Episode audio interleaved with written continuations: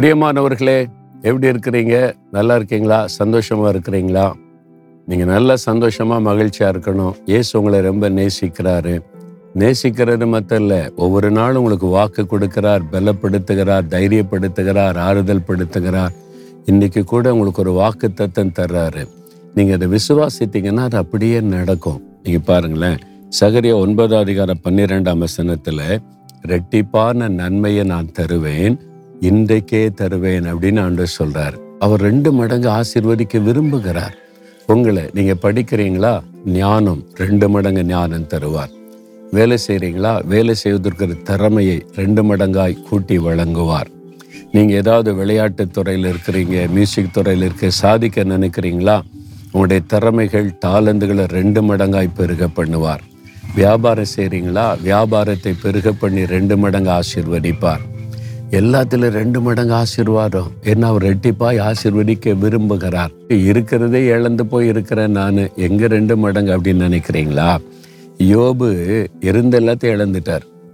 எல்லாத்தையும் இழந்து ஓட்டாண்டியே தெருவில் உட்கார்ந்து இருக்கிறார் ஆனால் ஆண்டவர் கைவிடலை.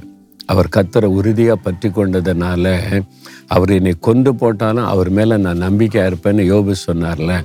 ஆண்டவர் அவரை ரெண்டு மடங்கு ஆசிர்வதித்தாராம். அவருடைய செல்வங்கள் ரெண்டு மடங்கு பெருகினது செல்வாக்கு ரெண்டு மடங்கு பெருகினது. எல்லாம் ரெண்டு மடங்கு ஆசீர்வாதம் உங்களுக்கு செய்வார். நீங்கள் இழந்து போனதே ரெண்டு மடங்காக திரும்ப தருவார். உங்கள் மதிப்பு மரியாதையை இழந்துட்டீங்களா? சரீர சுகத்தை இழந்து வியாதியில் கஷ்டப்படுறீங்களா? இருந்த செல்வங்கள் எல்லாம் இழந்து கடன் பிரச்சனையில் கஷ்டப்படுறீங்களா?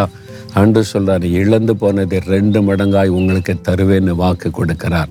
நீங்க விசுவாசித்தீங்கன்னா கட்டாயம் அந்த ஆசீர்வாதம் உங்களுக்கு உண்டாகும். என்றைக்கு அவர் சொல்றார் இன்றைக்கே.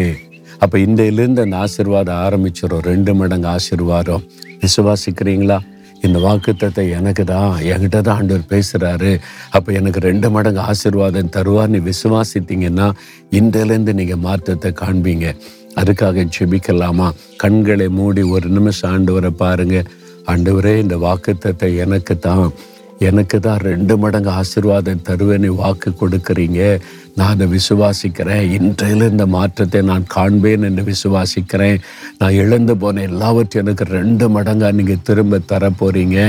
என் வாழ்க்கையில் ரெட்டிப்பான ஆசிர்வாதத்தை நீங்கள் தரப்போகிறதற்காக ஸ்தோத்திரம் ஸ்தோத்திரம் ஸ்தோத்திரம். இன்று முதல் மாற்றத்தை நான் எதிர்பார்க்கிறேன். இயேசு கிறிஸ்துவின் நாமத்தில் ஆமேன் ஆமேன்.